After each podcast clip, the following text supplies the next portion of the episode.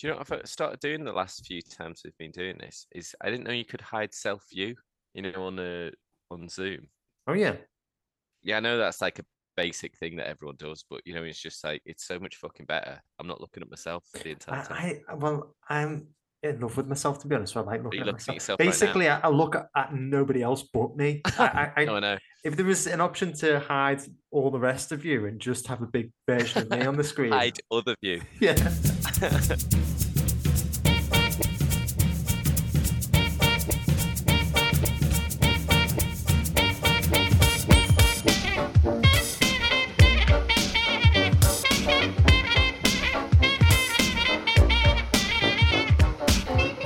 Everyone, and welcome to another edition of Films on Trial. I'm Gav, I'm Alex. I'm Dave. And I'm Austin. and this week we continue our best of 2023 season as we look to put some of the biggest films of 2023 on trial. And this week we're looking at perhaps one of the most divisive films of last year. That's right, we'll be putting Saltburn on trial. Is it Bathtub Gin or is it Bathtub? Well, you can guess where I'm going. with Yeah, this. stop right there, Gav. Stop right there. Leave it to our imagination, man. Essentially, will this be placed on our esteemed hit list or our steaming shit list? But before we go on to talk about the film, let's talk about the last trial that we did, which was Oppenheimer, the 2023 epic biopic. Alex, famed Christopher Nolan detractor, judged that trial and deemed that it should surprisingly be placed on the hit list. Now, Alex has gone away, and I know for a fact that he has watched this three hour epic, and I'm very interested to hear if he thinks he made the right call or not. Alex. Uh, it's the best Christopher Nolan film. I think that's fair. I think you know it's a it's a biopic about a man who famously didn't have many feelings, and I do feel that's Christopher Nolan possibly leaning into his strengths a little bit on that one. Uh, Almost an autobiography. yeah, basically. I I thought it was a very good film. It's it's definitely on the right list, but I didn't think it was a great film. And I think the fact that it doesn't it doesn't go to look at you know it, his actual guilt in the film only lasts about five minutes, and then he goes to the president, and the president's like, "Oh yeah, don't worry about it, I did it," and then he sort of goes on from there and. Not looking at it from a Japanese perspective, I just think it's weird. So loads of good stuff in there, loads of really good stuff in there. But I just think I just think it could have been great, uh, and it, and it just didn't go for the didn't go for some easy things that it had to do. So uh, so yeah, but I did enjoy it for three hours. So uh, even after you basically telling me everything that happened, so no, I, it was a good film. Well, I'm very, very surprised because when you said it's the best Christopher Nolan film, that technically didn't mean that you liked it. Nothing. It's nothing. Absolutely nothing. So more more Christopher Yeslan than Christopher Hey. Nolan. so Gav makes it look so hard. We can all do puns. Thank you very much, Alex. Now, on to the trial. All of the roles have been picked out of the hat at random, and all of today's insults are descriptions of the best bathtubs in the UK that you can buy in the year 2023. So, acting as defense and trying to get this film placed on the hit list is me. And I'm just like the Hampshire bathtub. Very angled, perfect for deep soaks, and comes in daffodil yellow. I'm glad you finished that sentence. I'm not. I know, actually, I just I'm just listening to what you actually said, and it's a, it's a little bit sad, really. Yeah, yeah, So I'm, I'm, a, I'm a sad figure. Uh, so, acting as prosecution and trying to get this film placed on the shit list is Dave. And Dave is just like the Clearwater Nebbia natural stone freestanding bath. He's smooth and created in a shape meant to cradle your body for complete relaxation. You too, Gav. You too. and joining Dave is Alex. And Alex is just like the teardrop grand bath. He's extremely durable and hard wearing, has softly curved shape, and a very thin rim. Jesus Christ. I, I just don't. I did, just don't know what to say to that. now, just like real court advocates, the defense and prosecution will be making the best case for their roles. These may or may not be their real opinions, though, so do stay tuned until the end of the episode to hear what they really think. And in the role of judge, who must decide which list this film should be placed on, hit or shit, based solely on the arguments put to him, is Ozzy.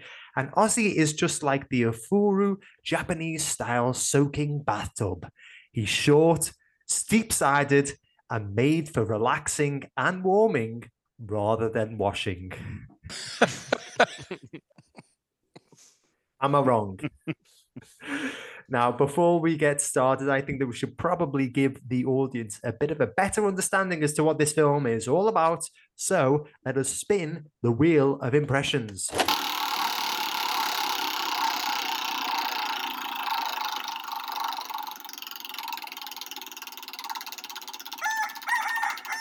So here, what we do is we read off the synopsis of the film in the style of one of the cast or characters from the film. This week, it has landed on Alex. So, how would we like Alex to read out the synopsis? Um, I mean, there's only a couple of options, really, isn't there? There's Barry Keoghan's sort of Good half yeah. Irish, half Scouse that he's Yeah, putting on in this one. Old school scouts. Yeah, Yeah, even, yeah. though I, I- even though I live in Liverpool, I'd rather not do a Scouse yeah. Or or you can do like the very I want to say affect affected sort of Oxbridge Yeah. accent. yeah, c- can you do Richard E. Grant? Yeah, make it as Oxbridge as you possibly can. I'll do an Oxbridge Richard E. Grant. Okay. I mean, you Um, lived in Cambridge for a bit, right? Yeah, exactly. So you know, you think I sh- should be able to do it. Uh, no, no, hang on. Yeah, I'll, I'll do. I'll do just a, a standard uh, Oxbridge student. Uh, a student at Oxford University uh, finds himself drawn into the world of a charming and aristocratic classmate who invites him to his eccentric family's sprawling estate for a summer never to be forgotten. that was great. Very good. spot on. I liked the inflection midway through the Yeah. sentence as well. That. Yeah. Yeah, it sounded like it was all a long question. Yeah. Brilliant. Thank you so much for that, Alex. And over to Ozzy to kick off proceedings, please. Yeah, well, I've you know heard a lot about the film. I've uh, seen clips, I've seen memes, I've seen all sorts of completely out of context uh, items. So please, defense, um, let me have a little run through. Tell me what it's all about. Give me try and piece together these memes and let me what's going on. Thanks. Oh, I'll piece it together for you. All right. Now, this is Emerald Fennell's second feature after the brilliant, promising young woman. As I mentioned in my opening statement when I was talking about it, Saltburn has proved to be a very divisive film. And a lot of that has got to do with the story and some of the more outrageous moments within it. Now, ordinarily, I wouldn't spend too long recounting the story and telling you what it's all about, but I think in this instance, it's necessary to do so because we're probably going to talk about some of those story matters later on. so it starts in 2006. We're introduced to Oliver Quick, played by Barry Keoghan, a young lad from Prescot. What a shithole. Who would live there, eh? Uh, it's a shame he's not online, isn't it? It's, yeah, yeah. For, for, for those who don't know, that's where Joel lives. Um, but he is struggling to fit in at Oxford Uni due to his working class background. Now, Oliver befriends popular rich kid Felix Catton, played by Jacob Elordi, who is sympathetic to Oliver's stories about his parents' mental health and substance abuse issues. When Oliver's father unexpectedly dies, Jacob invites him to stay the summer at his family's country house, which is called Saltburn, hence the title. Now, Oliver wins over the entire family with the exception of Jacob's cousin, Farleigh. Oliver's obsession with Jacob grows more, and one night he secretly watches Jacob tugging it in the bath. and there's probably a better way I could have phrased that, uh, but I didn't. Probably. And, and uh, once Jacob has, has left the tub, Oliver subsequently slurps up the bathwater once Jacob's left the room. So that's probably one of the memes. Or, No, or That's one of me. That that's answered certainly one of my biggest questions about the uh, about what I've seen so far. you just thought that Is maybe that the character story? was very, very thirsty and there wasn't a lot of suitable Maybe. drinking Is options. Is that a major plot point? No. No, but we'll probably talk about it. I imagine. Okay. Yeah, he, he had to bring he had to bring it up just because it is going to be mentioned. Yeah, bearing in mind we spent about twenty minutes of the Green Mile episode talking about Tom Hanks's penis. Yeah, I you should know Gav by now, Ozzy. in some ways, I thought that may have been my fault in the Green Mile, but um, yeah, You, di- you certainly didn't Maybe help. just- now, and anyway, right, moving on. Oliver also then performs oral sex on Jacob's sister Venetia, who was on her period at the time. So that might be another of the big talking moments you're talking Crucial, about. crucial plot point from Gav there. Yeah. Wait. real water cooler stuff, this isn't it? Do you know what I mean? Uh, he also then borderline sexually assaults Farleigh, threatening him in the process. And the next day, Farleigh is kicked out of the house by James, played by Richard E. Grant. He's the patriarch of the family after discovering Farleigh's supposed intentions to sell family valuables. As the summer ends, Jacob and house matriarch Elspeth plan a birthday party for Oliver. And as a gift, Jacob takes Oliver on a drive and surprises him by taking him to see Oliver's mother, where it's discovered that not only is his father still actually alive, but that his parents live well, his parents are pretty well respectable and they live in a middle class suburb in Prescot. Now, Jacob is absolutely furious at the betrayal, and at Oliver's party, he asks him to leave Saltburn. The next morning, Jacob is found dead after presumably passing out and choking on his own vomit. The family grieve, and Oliver, obviously and understandably, makes love to Jacob's freshly dug grave.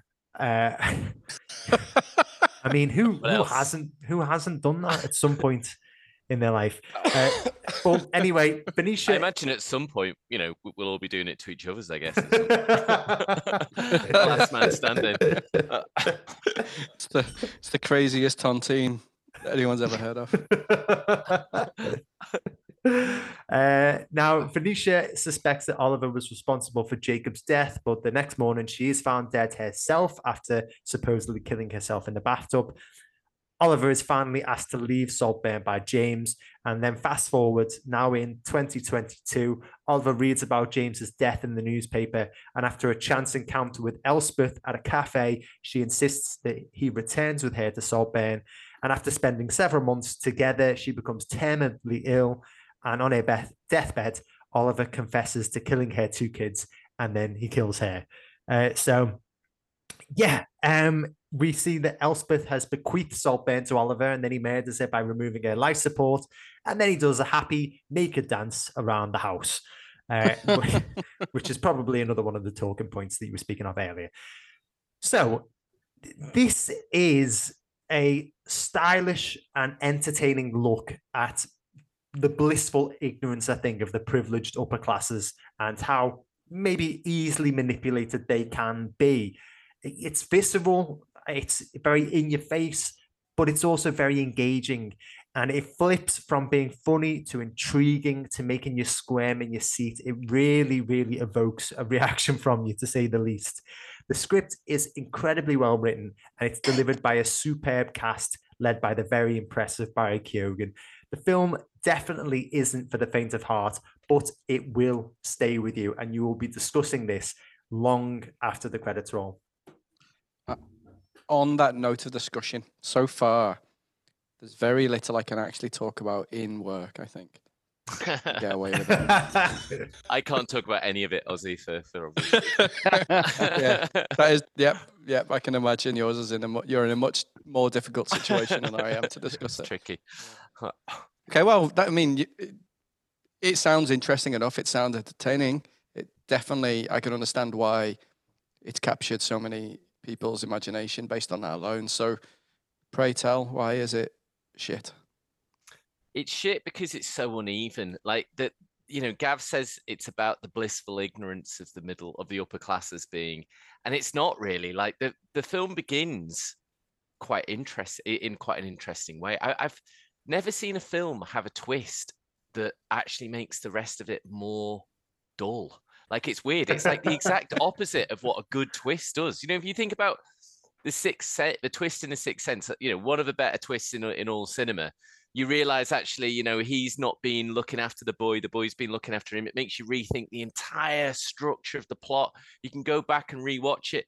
In this, the film brings up these really interesting themes at the beginning, like you know, as Gav said, he can't fit into the Oxford way of life. You know, he's a, a poor child moving into these upper echelons of society, but you know, he can't, you know, just because he's pulled himself up by the bootstraps doesn't mean he's one of them, you know, and he's he's still a part then he talks about his parents' mental health issues, and you know, there's that interesting thing of how quick they are to believe that with no evidence. You know, the rich people, and then then there's you know, in Fish Out of Water, he's adapting to the new life, and that's all really interesting stuff. You, you know, you begin the film, it's set up, and you're like, great, let's go, let's find out all about it, and then this oddness starts creeping in. So these scenes where you're like, all right, that's you know, you know, Gav is saying it's evocative and shocking. I, I, I maybe I'm just like completely cynical or just jaded because it just I was just like, well, that's odd that he's, uh, you know, what, what, why do I need to know that he's gone down on her when she's, you know, when she's on a period? Like, okay, do you know what I mean? It was just like, right, okay, well, well is that advanced anything? Is that saying anything about his character? Is that, well, not really, it doesn't. And then we just, we continue. But then the oddness sort of takes over. And then in the last part, as you can hear from what from Gav's synopsis of it, it just ends up with like mass killings and that person kills himself and this person kills himself. And it just turns into like a, a murder mystery. And at the end, I mean, it's a pretty, you know, what's happened really. I think as soon as Felix dies, I was, you know, you're just like, well, obviously, obviously it's Oliver that's killed him. You know I mean? That's is that even in question?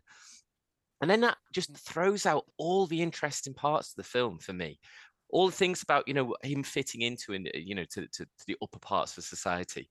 You know, the idea of why he's lied. Who is Oliver? Why has he lied to get to where he is? Like what what was his background like? you don't find anything. This is just some stone cold psycho kid. And I just think, you know, it just goes, it has an interesting setup, and I just don't think it knew what to do with it. So it relied on a lot of style and these shocking sort of moments to push it over the edge. And I, I just think it's, uh, I think it's pretty lazy cinema to be honest, and and I think it's a real waste. And yeah, just I just think from a story point of view, it's just weird to watch a film get less interesting the more you watch it. And uh, so honestly, for the first half, I was like, Saltburn's brilliant. I, I love Saltburn. Like this is absolutely fantastic. Doing a really great job. Really interesting look at, at this. This is a fascinating, you know, not been done before. I, interesting time period to look at. And then by the end, I couldn't be bothered watching it. I mean, when he takes his pants off and starts banging the grave, honestly, it, it, wasn't like. It, honestly, I'm not saying it like I, I I didn't feel anything. Do you know what I mean? I was just watching him do it, and it was just like I don't care about him. I don't care about the guys in the grave. I don't care about any of them. Do you know what I mean? Like I don't care. So I, I don't know. It, it, wasn't evocative or shocking because I didn't, I didn't, I wasn't shocked, and it didn't evoke anything out of me. And you know, the idea of it having any point by the end is just absurd. So great first half. What the hell happened to Saltburn in the second, into the you know, in the back half of it? That's pretty damning stuff. Uh, I'm going to give you a chance, Gav, to come back. I can uh, see you itching, rearing to go, but sometimes that's not because you really want to speak. uh, that was very, very funny. Sorry, it's a very but cheap, nobody cheap, listening cheap joke no, no one else will ever get. Yeah, yeah it's um, a serious health condition, by the way, everyone. it's, been, it's been a really long day, and you guys are the first people I've had a chance to have a moan at. So yeah. um, yeah, no. All I will say is that we don't know that like Oliver wasn't wasn't just testing to see if Jacob was really dead. You know how sometimes he, he, couldn't get his, his hand down there to, to knock on the lid. so anyway, uh, I, I I disagree. I think it became much more interesting when we find out that like th- that whole reveal of Oliver actually being quite well himself quite privileged, and the whole thing about his his working class background being a complete lie. I thought that was quite quite fascinating, to be honest. Yeah, and I think it makes it much more interesting because, like, when we see Oliver, the first half of the film that Alex is talking about, he's this really sympathetic character. We feel we we feel sorry for him. not he's not fitting in. He's being bullied at Harvard. Then we hear about this tragic upbringing of his, and then he has his father's death. And even after all of that, when he's taken to Saltburn, it's almost like he's essentially taken as like a plaything, you know, a, a thing to entertain the Catton family. We feel that he's being manipulated a little bit, or he's being toyed with, but then slowly begins to reveal himself uh, both metaphorically and, and, literally, probably by the end of the film. and we see that he is, in fact, a, a, master manipulator. And and I think it's really interesting because you know at the end you see that he's he's orchestrated a lot of this stuff. So his chance meeting with Jacob right at the beginning of the mm. film is because Jacob's tire on his bike blows and Oliver says, "Oh, why don't you use my my bicycle? You cycle to to school, and I'll I'll carry yours back and take it to the dorm." That's a chance meeting, and then Jacob's like, "Oh, thank you so much. How can I ever repay you?" And they become friends from there. And then actually, we find out that later on in the film, it was Oliver that actually put a pin in Jacob's tire. So we we ne- we're never really sure of Oliver's intentions. You know, did he manipulate and scheme his way into Saltburn because he was in love with Felix, or was it because he was aspiring to be him? You know, did it start off as one and maybe end up as the other? Was it was he planning this controlled downfall all along, or did he decide upon when he relied when he arrived at Saltburn and had this sort of like taste of opulence, the wealth, the respect, or where his actions like desperate attempts to cling on to that life for as long as he could. And then after Felix snubs his advances at the party, he decided to then carry out this plan. I, I really like it. And I think the whole thing, as I said before, I know that Alex disagreed, but I thought it's a fascinating look at the allure of the social elites and the desperate and even depraved lens that somebody might go to to become part of it. You know, it reminded me a little bit of the ball on the floor episode of Succession at times. Uh, but it, here Oliver is essentially playing along the whole time. He knows that he's being used and he's quietly scheming and contemplating his next move. And I thought it was really, really, really well done. I mean, Emerald Fennell knows how to write a good script. Her debut, Promising Young Woman, won the Oscar for Best Original Screenplay. And like that, this is incredibly well written, plenty of twists and scheming, and a lot of dark humor. And the dialogue at times is really, really funny. There you go. I mean, Dave, maybe you got a little something to, to add in after that. It's um, that was a really good set of comebacks. For me, it sounds like an interesting piece. I can I can totally understand where Alex is coming from so far. That it's I mean it sounds batshit crazy, but uh, but for the minute, it sounds like it's all pieced together. There's there's thought behind everything. Everything's got uh, a reason to have happened, and it's all good artistic choices. Any? Yeah, you know, I was six years old before I watched someone have sex with a freshly dug grave. And I could have gone another 36 years in life without having seen it, to be honest with you, Ozzy. uh, it, this film just relies on shock factor. I'm going to stick it with it, stick with exactly what Alex just said. It goes from bizarre to disgusting, all in the name of shock value. It, and you know what? I don't mind a little bit of shock value every now and again, but there's got to be something in between. You just got these bizarre, disgusting moments that kind of just link themselves together, and it's just filled with with something quite tedious in the middle. I don't think it is a particularly good study of the upper class. They're very boring people, these upper class. You know, they don't really have a great deal going on. They just sit there watching TV at night. I mean, know, that's part, probably part of the satire, but they're not exactly very compelling characters. They're not interesting people to get to know. You know, it Saltburn looks good, much like the house itself. The film looks nice, but it doesn't actually have a decent story at its core. Uh, it's all it's got is this distasteful shock value, and sure, that'll get people talking. That'll get tongues wagging. That'll get you some memes. That'll get you a bit of traction on TikTok.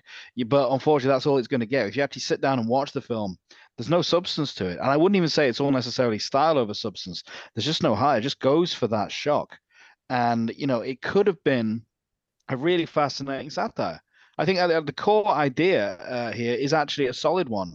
The problem is this it's been done before and it's been done better. You know, I was uh, I was talking with someone a little while ago about the film Servant, which is essentially about um, a servant, a working class man who goes to be a valet for an upper class uh, guy in London and slowly mm-hmm. starts controlling his life, mm-hmm. starts wheedling his way into his life and it ends up with very dark, serious consequences as this guy basically takes control uh, from this position of trust and from this uh, position uh, beneath, you know, as a worker, as an employee, and just takes over. That was a fascinating story, and this could have had that at its heart, but it's missing that dynamic. It's just missing something that the servant had. Um, I think it would have been better had he been in more of a, a servitude role rather than just being a guest at the house um, with very little suspicion on him. But yeah, I think it's uh, it missed an opportunity. And I think once you take away all these like meme-worthy scenes that that Gav referred to, and he had to refer to them in the plot points because they are what everyone's talking about right now. No one's really talking about the ending insofar as how it wound up for the characters. They talk about the ending because Barry Keoghan is dancing around the house naked. You know, they're talking about these eye-catching scenes, but not in the way these scenes service the film because they don't, and they don't service the plot, and they don't mm. move it forward. A, a, a lot of the conversation does seem to be around the fact that Barry Keoghan's got a big dick, and that, like literally that seems to be what a huge amount of discussion seems to be about, to be honest, about the film. Like, I don't know who you've been conversing with, Alex. the internet. Like, honestly, that it seems to be much bigger than any like themes or anything that's going on about it. Just, just a The quick penis. thing. Yeah, just just a quick just a quick thing to add on to like Dave's point. He's like Dave's completely right.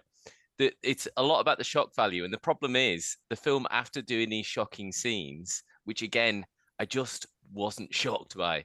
Like it has to come back to trying to tell a story, you know, in, in these in between bits, and it ruins the story. There are bits like the relationship with him and the sister after he's, you know, after he's you know oral sex and she's menstruating like right their, their relationship doesn't really seem to change all that much and there doesn't seem to be a great deal going on there uh, uh, past that uh, also like um you know after he's you know banged the grave and done all these things he goes back to be with um rosamund pike the, the the matriarch of the family and she says you're not going to leave are you you're not going to leave and it's a really big plot point in the film this thing that she's like you know my son's died you can't leave you mustn't leave you mustn't leave and I just didn't. It just didn't make any sense because really she wasn't that attached to him. That that just kind of wasn't established in the film, and I think it wasn't established because the film had spent an awful longer, you know, time with some odd stuff going on. So I just think uh, like there was a there's quite a lot of the film that sort of didn't make sense. It wasn't just the fact that it wasn't exploring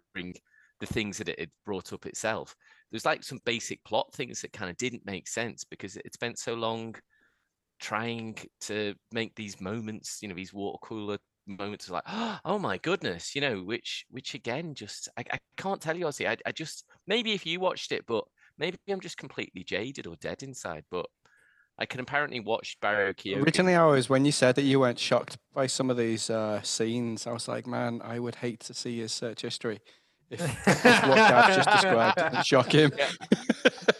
Ozzy, you can But, see my um, but no, I think whenever you want, man. I think you you've done a, done a good job redeeming yourself and and uh, let me understand, you know, why. So, G- Gav, please uh, do come back at some of that because essentially it just sounds like shock for shock's sake. No, I, I, I, I disagree. I, I, well, firstly, what Dave was saying with regards to the servant, like we've seen that film, you know, Harold Pinter made the the best version of that film. So why would you then go and re- remake that? Basically, I think that it was better this way around because I think when you're introduced to the family, they all fall in love with with Oliver. But actually, the servants who work there, the main butler, I think they're apprehensive. They know that he's a bit of a a leech, and he's he's coming in there basically trying to get his feet under the under the uh, door, feet under the door, feet under the rug, feet under the table. Basically, his feet are under everything. Get your feet under the door, man. right under. very very thin feet Uh, uh, and uh, and yeah, so, so they can see him coming a, a mile off and i think it's much more interesting because he essentially works his way through the family in different ways to try and make himself indispensable so he controls the sister that's the reason that he essentially uh, well uh, g- g- Go on, say it. Say the sentence. Finish that sentence. That's the reason he what?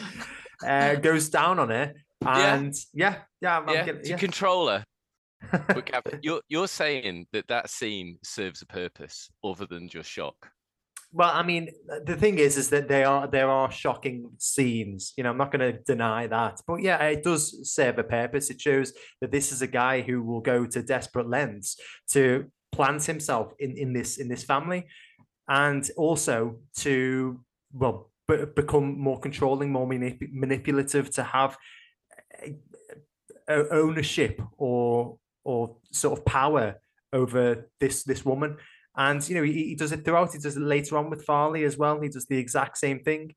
Uh, and I, I think that it, it makes it makes sense. It makes complete sense. And what we're getting carried away from here is like these guys are focusing too much on these like shock values and they're saying that they don't add anything to the film. But there is still a core story underneath there. There is still a very interesting story. Alex was saying before he didn't know why Rosamund Pike, why uh, Elspeth begs Oliver to to stay later on. It's not not necessarily due to their connection with each other. It's the fact that that house always has somebody staying in it. It had her friend Poppy, played by Carey Mulligan. It always had the cousin. It always had the kid. It always had somebody there. She needs somebody there, whether it's because she's unhappy with her life, with her marriage, whatever it might be. She needs somebody. And once her kids have gone, her friend has gone, the house is empty she wants him to stay because she needs she needs life in the house essentially that, that's what i think that is more and also because yeah she does have a bit of a connection with him maybe not as as strong as alex would want but it is it is still there but th- th- there are like other things that we're not talking about here about the film you know the production design the set decoration by Suzie Davies and charlotte uh, Dirickx, respectively, is absolutely superb. Saltburn itself, from the lush gardens around it to the sprawling rooms throughout, it just screams opulence and decadence. And then it was made even more grandiose by the fantastic cinematography of Linus Sandgren. Then there's the costume design is also absolutely perfect, none more so than at the lavish costume party that they have for Oliver. And finally, the music is just brilliant. Fennell has done a really good job of, of collating an extremely entertaining playlist of mid noughties songs that really help set the time and place, including that unforgettable scene at the end, accompanied by Sophie Ellis Bextor's Murder on the Dance Floor. And then Anthony Willis has done a fantastic job in scoring the film. It really helps set the tone. You've got this sort of elegant and extravagant score at times with hints of intrigue and deceit it, it basically just set the tone for the film absolutely perfectly. What, what, what is that? Sorry, um, you're saying it's a mid noughties vibe. Is that is that is that when it's meant to be? Yeah, so it starts off in in 2006. Sure, somebody described it to me as a period drama. Yeah, yeah. I mean, so it's 2006 it- is the is the it's start. it's really weird listening watching a film that's set in the past that's like music that you know do you know what i mean that you went to, to uni with? What- what I'm you just- laughing at, I'm looking at Gav's face. He's he's trying not to make a joke after Ozzy said period drama. and just seeing the inner the inner turmoil in Gav's face. He was trying you could see he had about about seven jokes ran through his head all at once and he suppressed each of them in turn. thanks, Didn't guys. I think I'm growing. I'd I'd taken it at complete face value. Oh, man, I think I've just burst a blood vessel in my eye. Very good, all. Um, so you mean that sometimes songs that you know, like you're saying there, Alex, it can be a little bit disconcerting. Uh, you know, maybe a bit off-putting. Um, you know, Gav's saying it was really well chosen. Everything matches and it's well through. But how do you reckon about the the music choices, the production choices? Uh, you know, I think the music choices are fine. Um, I think the actual sort of the way it's produced and stuff is, you know, it, it, it is well shot. I don't think it's like it doesn't fall down on that. It's you know, it's it's sumptuous and stuff. Uh, I I just think the point of it. What's the point behind all of these beautiful sets and, and costumes and stuff? That a big thing is, you know, Saltburn's this sumptuous, amazing place, but uh, you Mhm. know, there's an assumption made that you want to be there. You know, and it only it only occurred to me about like three quarters of the way through. It's like, and you know, this is a big point of the film. It's like Saltburn it, itself is not kind of ever, you know, the the whole life of the upper classes, the whole sort of the, the way it's gone on. y- you sort Yeah. of realize like, oh God, we're just meant to love this. We're just meant to think this is great and aspiring to or something. There's there's a lot that you could take a pop at. There's a lot you could go for. So the actual sort of set design is yeah, that's all fine, but it just sets up to be this amazing place that everyone will want. And personally, I I didn't get that myself. And also I just thought, you know, wouldn't this be an interesting thing to explore the the, the grounds? Why does you know there's a big thing of you know why does Oliver want to live there? It's not really explored again. But You, you've Yeah, been to you know- Prescot though, yeah? say again, You've been to Prescot, yeah? Prescot. Yeah, that's true. uh, so really, Alex, the thing for you is that it falls down on essentially a story, almost like a what what's the point? We're just piecing together weird weird scenes and going through there. But um, you know, maybe I'll throw it over to to, to Dave because I think that point's been been hammered home a bit. I've got a few notes about that one. But um, Gav mentioned about you know some of the key characters, and I don't know whether you want to really set the scene for me here. You know, why why aren't we? Why don't we care about these? That's what Alex basically said. That I don't give a fuck that he wants to shag his grave because I don't care about the characters. What about for you? Um, sounds like quite a big, you know, a reasonable cast of of well established, um, you know, up and coming actors. So Yeah, yeah, I see what Alex means. To be honest with you, I think one of the big problems is you can't connect with this cast. One because apart from you know some of the they live a life that we cannot relate to, you know, and a, very small percentage of people who might watch this film will be able to relate to this. So there's no connection with these characters, and then you probably wouldn't want to connect with them even if you could. They're not nice people. There is not a decent, and I, uh, by which I mean uh, a good human being amongst Yes. these characters at all. They're they're all vile in their own way. They're all horrible. Um, you know, the only one who, who has a shot at redemption is Felix, who, who does up until the revelation of uh, that Oliver's been lying to him. Felix actually does some quite nice things uh, for Oliver. He's the only one that maybe has a, a nice side to him. Uh, other than that, they're mostly pretty contemptible people. Um, and so, yeah, you don't really like any of them. So when these shocking things happen to them, like Alex says, you don't tend to really care particularly about any of them. Now, the performances, I would say, are, are pretty much fine, to be honest with you. Um, uh, and I'd say there's three that are, that are actually quite good. I think most people um, don't really get much to do. They don't get it. Like Richard E. Grant, okay, he's a, he's a great actor. He doesn't have much to do here. And the character he's been given is basically just be yourself, Richard. You know, just be like a, a less likable version of you. You know, you're just a the, bit. the perfect role. That's like yeah, just just like, just a bit like you. You just kind of maybe a bit scruffier, uh, and yeah, just just basically be Richard E. Grant. He- It's not really a stretch for him. Um, the only three I would say that actually really have to have any acting to do are Rosamund Pike, who again I would have liked to have seen a bit more of her, but she's actually she's not bad in this. Uh, Jacob Elordi, who gets decent amount of screen time, and Barry Keoghan, who is one of the best actors working in Hollywood right now. I'd say his his star is is really starting to shine. He's doing very well for himself. Um, and we, we made a bit of a joke about his accent before. His accent does drip in and out. Obviously, he's Irish and he's playing a Scouser, and his accent it was it took me about 10, 15 to work out exactly what from. whether he was Irish or whether he was being Scouse. It took me a moment, but you know what? The, once you get past that, it doesn't distract too much. But the accent is a little ropey, but it's not too bad. Um, the performances are okay. They're pr- they're pretty good for what they've got to work with. The issue is the characters. The issue really is the characters here. And it's about motivation. It's, this could be an interesting character study of Oliver, Barry Keoghan's character. Ultimately, I leave the film not really understanding why he's done what he's done. It's like, did he just want to dance naked in the house? Because he could have just like bought them a holiday. I tell you what, you all go to Alton Towers for the day, and I'm going to dance naked around the house while they're gone. You know, it's just prize him with tickets to Alton Towers, and then he can have a dance naked around the house. Mission accomplished. I don't actually know what he wanted because he's he's left. He's alone at the end. You know, presumably the staff have all been let go. Um, the family who lived there are all dead.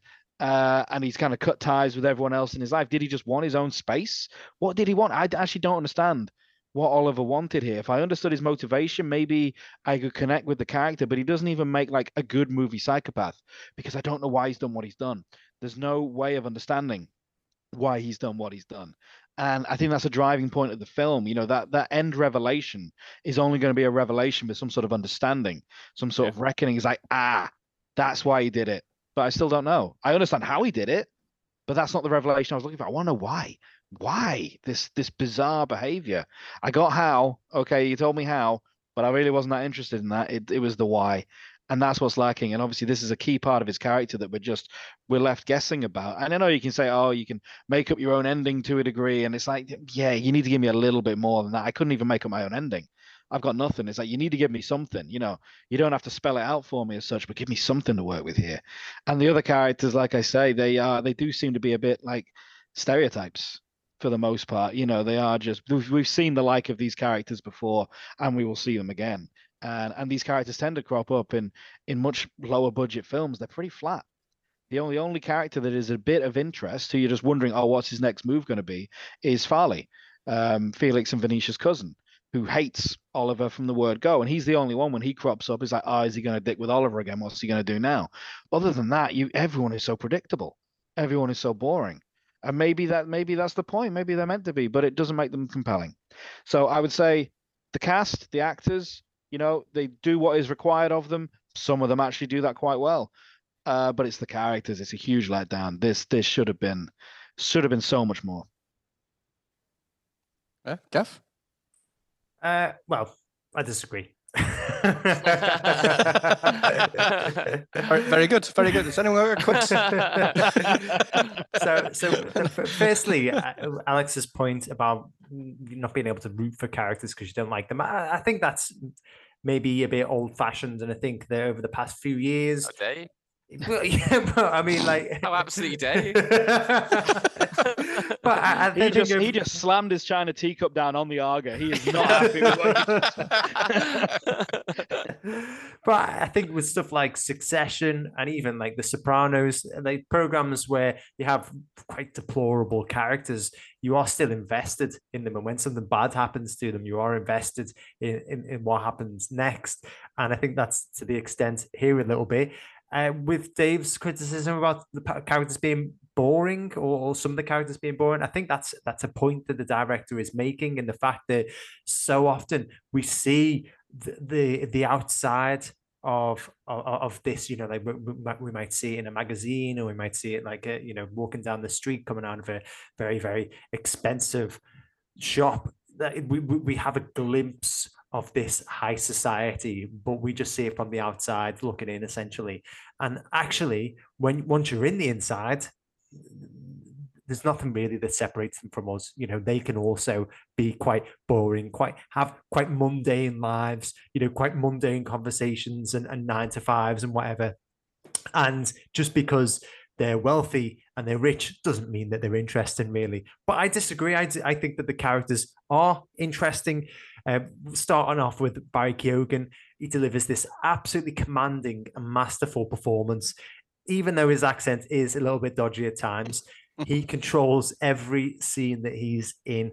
His character, I also think, is very deftly written and, of course, delivered with subtle hints of malevolence and, and, manipulation throughout, but also drawing empathy as well, which is very hard to do. And his character arc, I think, is very well delivered, going from this shy, unconfident schoolboy to this ruthless, murdering socialite. And I think, well, I mean, Dave doesn't understand like what happened at the end. Why did he do it? I, I, I hear that, Dave. I'm old fashioned and you're stupid.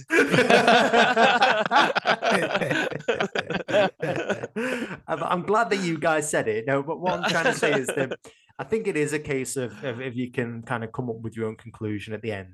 I did so I didn't mean to be so patronizing, but what I meant just comes across. Yeah, I didn't mean to be so patronizing. Now listen it's, up, dummy. it's woven into your argument.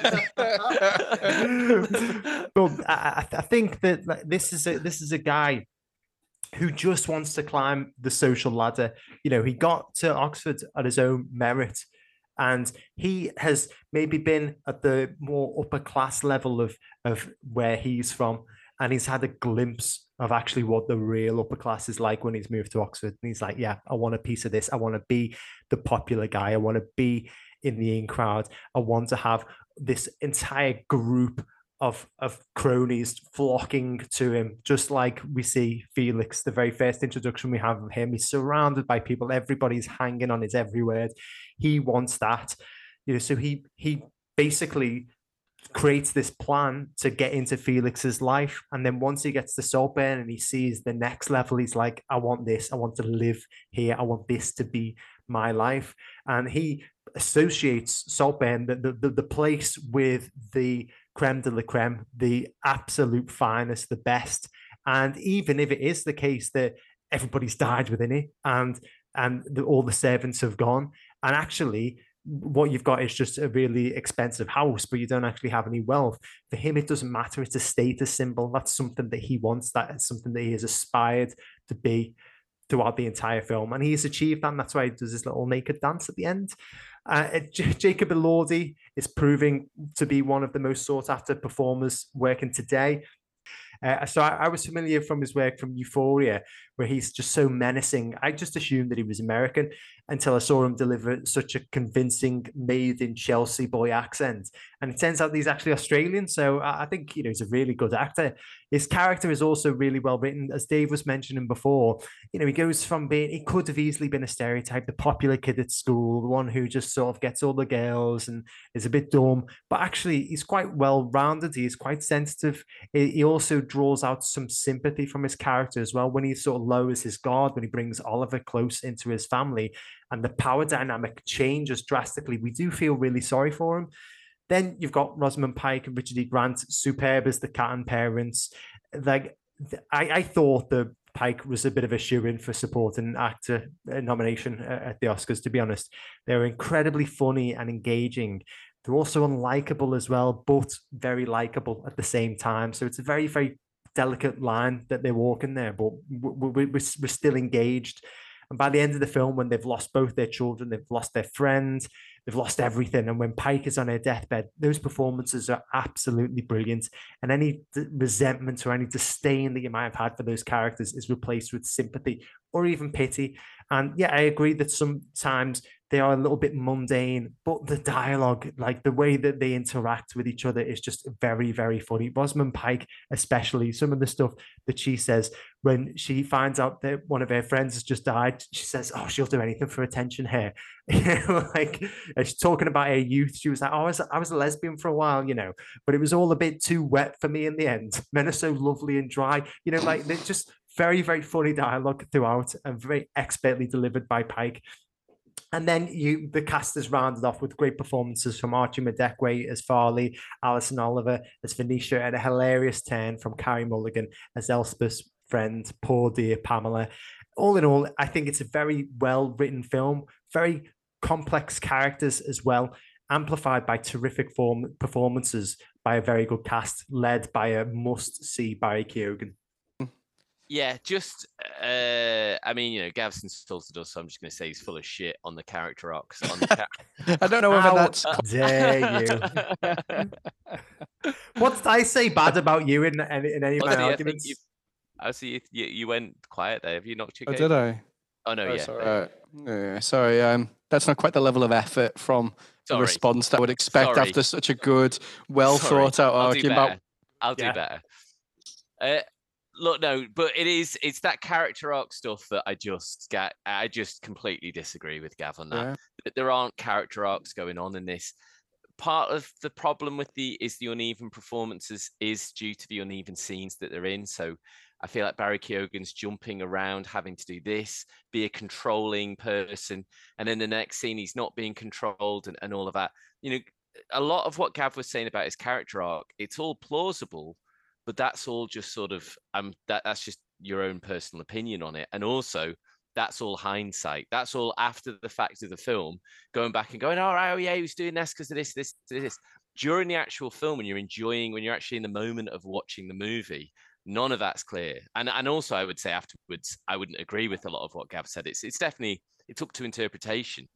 I, I just don't think there are particular characters going on. You know like the the idea of the posh family they're sort of sympathetic characters, but then also there's this dialogue that shows them as sort of being out of touch and, and silly.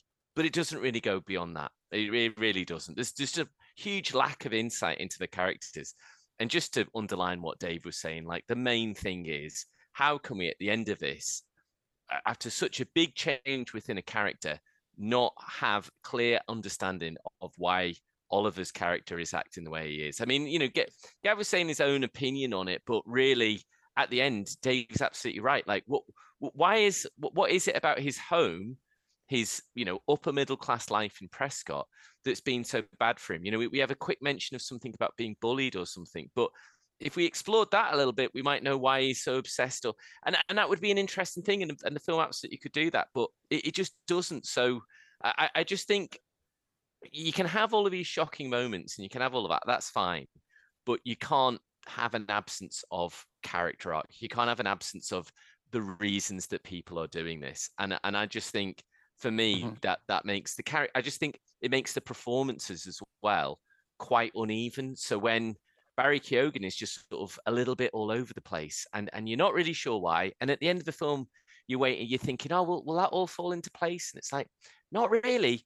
I think actually that was just because it was a weird scene they wanted to put in, and it, it didn't fit in itself. It didn't fit into its own movie, so they kind of just had to change the characters to make it make sense for a little bit and then move on to it. So uh, I just think you know, yeah, performances were good, but massively uneven characters with very little development.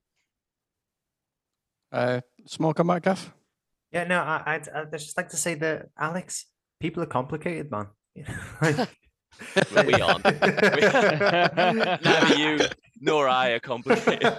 but like, I, I, think I, I think what Alex wanted there I think that would have been a bit too easy. You know, like if he would have been from a really poor, like underprivileged, like working class background, and that's the reason that he wants to escape. That's, or, that's not what I said. No, no. I mean, I would like. I think it's interesting that he's from an upper middle class. Yeah, yeah. House.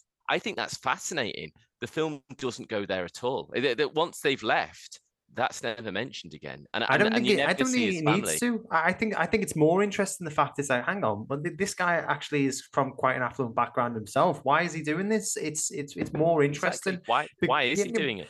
Yeah, but it's like you don't need everything written out for you. you well, the, the, the main motivation for him doing things, yes, I would like that. I would like someone to write that down. The, the, the main motivation is that he's he's power hungry, he's greedy, he wants to he wants to I become I don't think that's clear. I really don't think that's clear in the film. Well, and, and also raise your you, eyebrow. You, you, you, put that left eyebrow back down. Don't you? Don't you dare.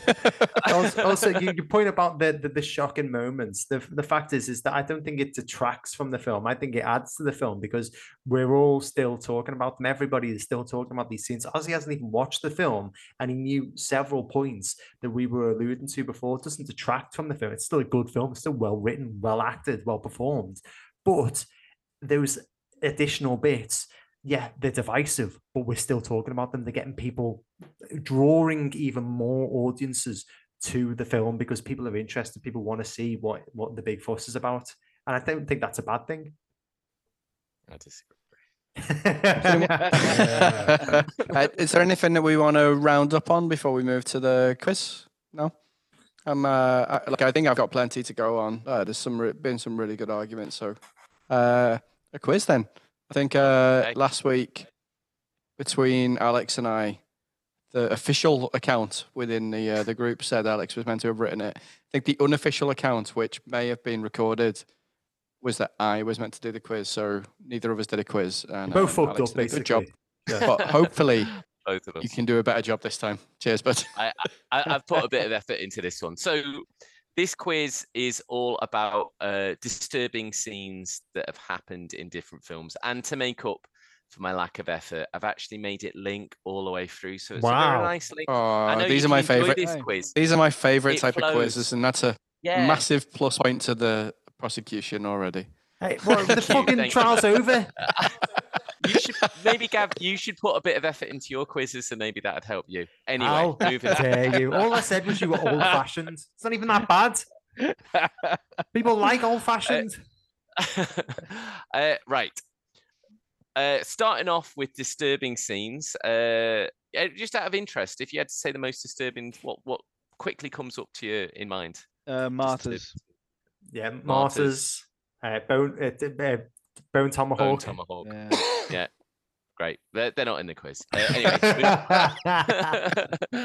uh, starting off with Old Boy, uh, okay. which is got disturbing in many different ways. But obviously, one of the more disturbing scenes is when um, Choi Min Sik, the in real life, actually ate an octopus as part of the film. But as you know, as, as often happens, they didn't get it in one take. So how many live octopuses did actor Choi Min Sik eat? Oh God, Sorry. I don't even want to think about it. Yeah, I'm gonna say four. And s- Seven. Seven. Do you have to- That'd be The entire octopus. I love it. Is it a big octopus? No, Yeah, the yeah, little big octopus. It's a little octopus. I've Yeah, not it's a seen gi- this. giant big. red octopus. yeah, yeah. That- That's in my head. Is No, they were little ones. Little like you can get it in the in in your hand. Hold it in your hand. It's like a Okay. kraken. You You have to cut up with a machete. Uh, well, Gav gets the point. It was actually four. It was exactly Oof. four. Apparently, Wow. the first one that someone put too much salt on it, and uh, the second one, um, he just started laughing, and then he just, and then yeah, he started corpsing as he was eating the uh, eating the octopus. But I don't feel yeah. too bad for him now. I feel worse for the octopuses, to be honest. I know, I Yeah. know, I know. Um, But that's Yeah, what someone pretty said to him actually in an interview. He's like, he's like, that must have been horrible for you. He's like, it was worse for the octopus, believe me. well, more than one. but All four of them, poor little bastards. Uh, moving on from a film that's got an infamous hammer uh, scene. This is the link, by the way. Yeah, Okay. this is the bit in the quiz where I'm linking it to the next question. Uh, so, you know, old boy, very famous hammer scene. Another very famous hammer scene is in Misery when Annie, when Annie Wilkes takes a sledgehammer to Paul Sheldon's ankles. But what actually happened in the original book, Bam, bam, bam. Gav? I watched Misery last night. Can you believe that? Wow. and I said this exact bit of trivia to Siobhan. In the book, uh, she actually saws his feet off. She does. Well done, Gav. And uses a propane torch to cauterize it. Well done, Gav. You're you're running away with the quiz. Um, another. Who would have uh, thought you were such a big Stephen King fan? you- you would know you'd know such about about disturbing scenes in films. Well done, Gav. Uh, another self-inflicted amputation happens in 127 hours, where which is a true story of Aron Ralston, who had to sever his arm to escape being trapped uh, by a boulder. But true or false, the arm is actually still there, trapped beneath the rock, and it's been made into a tourist attraction God, with stills around the film nailed up on the walls. probably true if it's in America. yeah, I'm gonna say true. I'm I'm going to differ just in case I get a point. Yeah, False. well done, Ozzy. Yes, no, that's insane. It was false. I made it up. I was gonna say, imagine the guy going back for his arm and being told no. or just someone like, should we get it out and just be like, hang on, hang on, hang on a minute. Uh, right. Uh, moving on from you know a bit of self surgery into Castaway. Uh, how does Tom Hanks's character deal with toothache? Does he piss in his mouth? He seems to doesn't piss piss in his mouth. I'm gonna give you a. I'm gonna give you a point. I'll see if you can explain why pissing in your mouth would, Because- would help at all with toothache. Because wait, because earlier on when we were discussing about seeing uh, Barry Keoghan's uh, penis in Bad, the yeah. film, it occurred to me that because we did talk a lot about uh, Tom Hanks' penis in Green Mile, did, I was going to ask a question about whose penis was more impressive, but you don't actually see his penis, do you? So it led me to a quick Google search, and it turns out that Tom Hanks pisses in a lot of films as a way to solve problems. So when you raised that he may have had a toothache, um, it's weird, Ozzy. I, I watched A League of Their Own, which isn't a very good film the other day, and there's a big scene where Tom Hanks is pissing. So it's it's it's funny Yeah. you should say that. Yeah. Yeah, but the, the funny thing is, is Ozzy didn't say that he drinks his own piss. He said that he pissed into his own mouth. Like a like a chimp. Which is a fate in itself, to be honest. Man, this toothing is killing me. What can I do? I'm at the end of my tether. I'm gonna try it. Do- do- does he does he um bash it out with a rock? He does. yeah, well that's what I was gonna say. Well done. He hits himself with a rock. In 1996's The Rock, a poor Ooh. henchman, thank you, nice. a poor henchman drops a canister of nerve agent that kills him while David Morse uh, looks through a soundproof glass and says sorry to him. What is the name of the chemical they drop? VX gas. Well done, Dave. Well done, Dave. Of Very course, good. well done, Dave. Very good. I like the way you say it like it's VX gas. obviously. VX gas. Obviously VX gas. what are you talking about? Uh, Sean Connery starred in The Rock uh, as his later career was blossoming, but earlier on in his career, when the phone line was obviously being silent, he did uh, he did 1974's Zardoz, um, which is possibly I've only put, I've only included this because it's possibly the most disturbing costume that's ever been used. So I would like someone, and I am going to be very pedantic about this. Um, I would- like you all to describe uh, Sean Connery's costume in this, and I will give you the points to the person who is closest. Starting with Ozzy What's the film called? Sorry, Stardog. Zard- Zardoz. Stardog. Stardog. That's a completely different film. I have, I Imagine have, there being a kids' film called Stardog. and you Stardog. accidentally rented out Zardoz and showed it to your kids.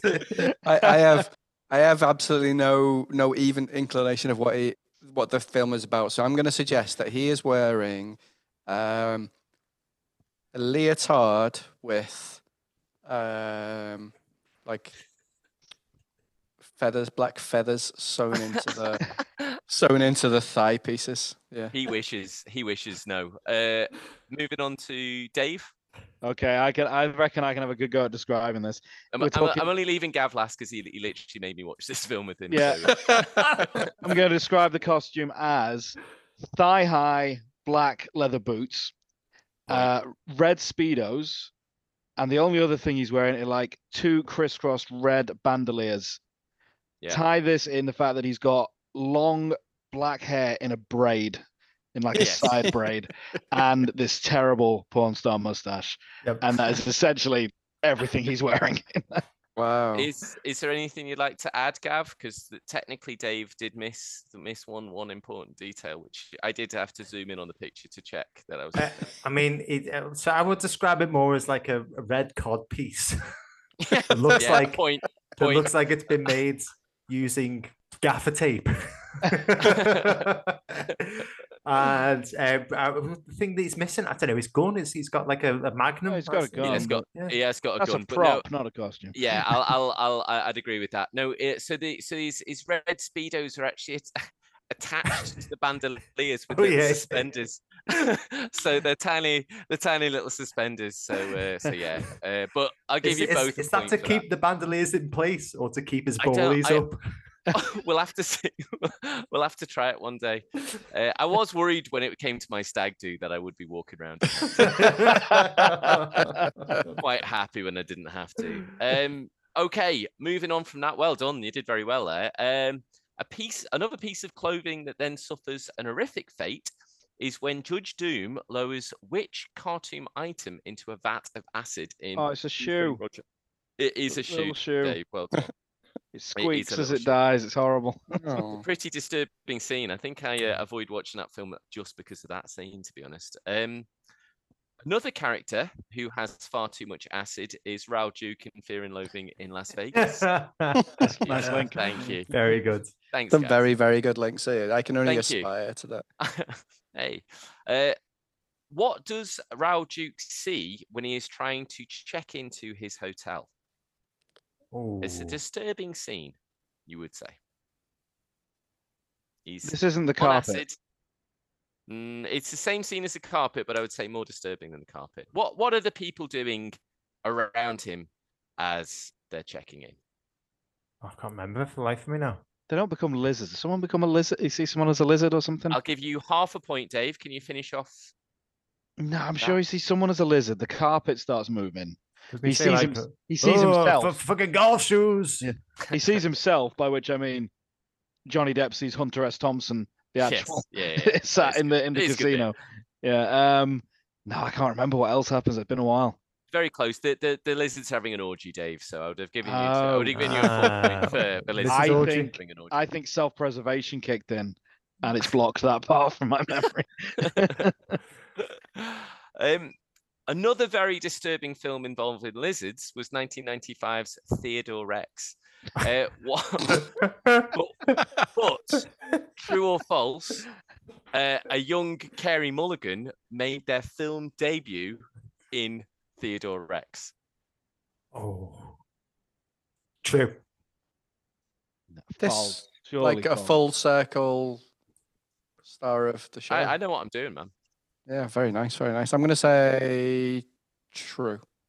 Yeah, no, D- Dave gets the points. It's false just because I needed, I needed a segue to bring it full circle, and that seemed a nice. It seemed I an was elegant. just she's she's British. Surely her first film would be like a British film. It's like- Uh, do, do you know what? Do you know what, Brucey? I could have, I could have ended it for you there. Uh, a- another film featuring a lizard orgy was Jacob's Ladder, uh, which is the name of uh, Jacob Elordi. Ah, Hey. Yeah, Jacob much better, ladder, yeah. much better. Uh, Well done, still though, Alex. That was so it counts. absolutely Hang on. I've got, I've, I've finally got one final thing. Uh, Yep. My final question about Saltburn. I just thought I'd make it because he's been all disturbing scenes. Let's make a nice question to end it. Which Harry Potter book are they all reading in Saltburn? Oh, Oh, um, Um, Goblet as, of Fire. Azkaban. fourth one. Goblet No. of Fire. It Uh, Order of the Phoenix. I, it Hallows. is. I'll give it to Gav. It is uh, definitely Hallows, and that means uh, Ozzy, you got one point. Dave got four and a half points, and Gav got five points. You stole it right at the end with the. Yeah, nice Nice. work. Well done. Thank you, thank you, Thank you. thank you very much, Alex. Amazing quiz, Ozzy. Onto the verdict. Um, guys, you didn't make it very easy. I didn't know what I was going to think coming into it. I've heard it's absolute shit. I've heard it. it's one of the best things that's ever been created. Um, and to be for the arguments you put across on both sides were really strong, and I resonated with them all. So um, I'll be I'll be short with it. So I'm going to put it on the hit list. Something that creates this much discussion is um, is got to be on the hit list. You know, Donnie Darko, right up there as some of the greats. And um, if this is even half as good as that, then it well deserving of its place. Thank you very much, Ozzy. Uh, genuine opinions. I'm going to go first. I uh, agreed with Alex, to be honest, and and Dave. I really liked it up until a point where there, there was the big reveal that actually, oh, he's, he's a master manipulator and he's been conspiring against the family this entire time. And yeah, I, I, I didn't find it as as interesting. I just felt it was a little bit t- towards the end of the film. I I felt like it was more coincidental. So like it fin- finished it in, two- 2006 in the summer, and then it fast forwards at the end to 2022, and then Oliver reads that James has died. So Richard E. Grant's died, and he reads that in the paper. So that's a coincidence that he, he actually sees that in the paper. Then he finds out where Elspeth is living in a flat and then stakes that out essentially by going to, I imagine, a, a cafe right next to her flat in the hopes that she goes there as well and sits there just writing or working or whatever, waiting for her to come in, and then uh, bumps into her. Uh, So that's bit that bit's planned, and then with the intention of her saying, "I'll come back to live at Saltburn with me," even though she lives in this flat now. And then them sort of, I don't know, did they fall in love? Did they form a relationship? I don't know, but they spent like seven months together and then she bequeaths the, the manor to him and then he, he kills her. It just felt a little bit like, oh, and then this happened, and then this happened, and then this happened. And it felt like it was really, really well written up until that point, And it felt like it was just an unnecessary twist. I would have rather it have been this sort of tale of him getting manipulated and then you know as dave was saying before the story of the servants where you know the power dynamic flips and he becomes the manipulator Uh, yeah but it, it just felt a little bit too unbelievable at, at the end a little bit rushed as well alex I just think I just think it lacked a point, and it, it sets itself up so well in the first bit that the lack of it was quite annoying. I I was much earlier than you, Gav. I was uh, the bit where they come in and realize that Pamela's dead. I was like, she's dead. Like that's quite you know that's quite just cut and dry, and like our character's just out of it now. It, it just seemed too extreme, and then that just seemed the way that the film was going. It just it Mhm. sort of lacked a point and just started becoming more and more extreme, and I just stopped caring. So I was just like, well anything seems to be possible here. Like anything seems to be able to, to, to happen. Whereas the first half of the film, you're like, oh, this is really odd. It's an interesting dynamics going on between characters. By the end, it just seemed like people not being very nice to each other and saying weird things. And I, yeah, just I just really didn't care. And I think it was worse because the first half of the film it was kind of quite unique and quite interesting. And the second half, you've I just think you've seen it all before, to be honest. I, I so yeah, uh, I, yeah, I, I think it was hard doing it for you, because it, it hits. I think you might enjoy it, to be honest, because it is well done, and I think it. I think it's the style of, of film that I think you would enjoy. But um, but yeah, this it's definitely it's definitely flawed. Thanks, Alex. And Dave? Uh, I wouldn't say I enjoyed it because it's not necessarily a, a film you can walk away from saying, thinking you've enjoyed, but I thought it was very good. I thought it was a very good film. Um, although I, I wouldn't say I necessarily lied about so many points, I, I maybe exaggerated a few insofar how much they affected my enjoyment of the film. It was, I, I thought it's a solid piece. I thought Emerald Fennell's done a really good job with this one. I thought the acting was superb.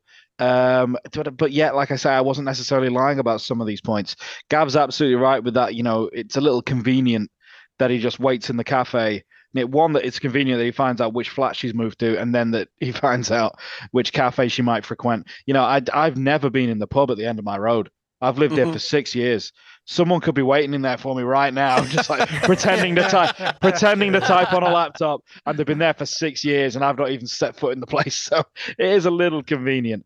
Um, I I didn't mind the the death of Pamela, I thought that actually served quite well for the contrast of, you know, she's trying to get rid of her friend Pamela. It's like, you know, she can't go soon enough.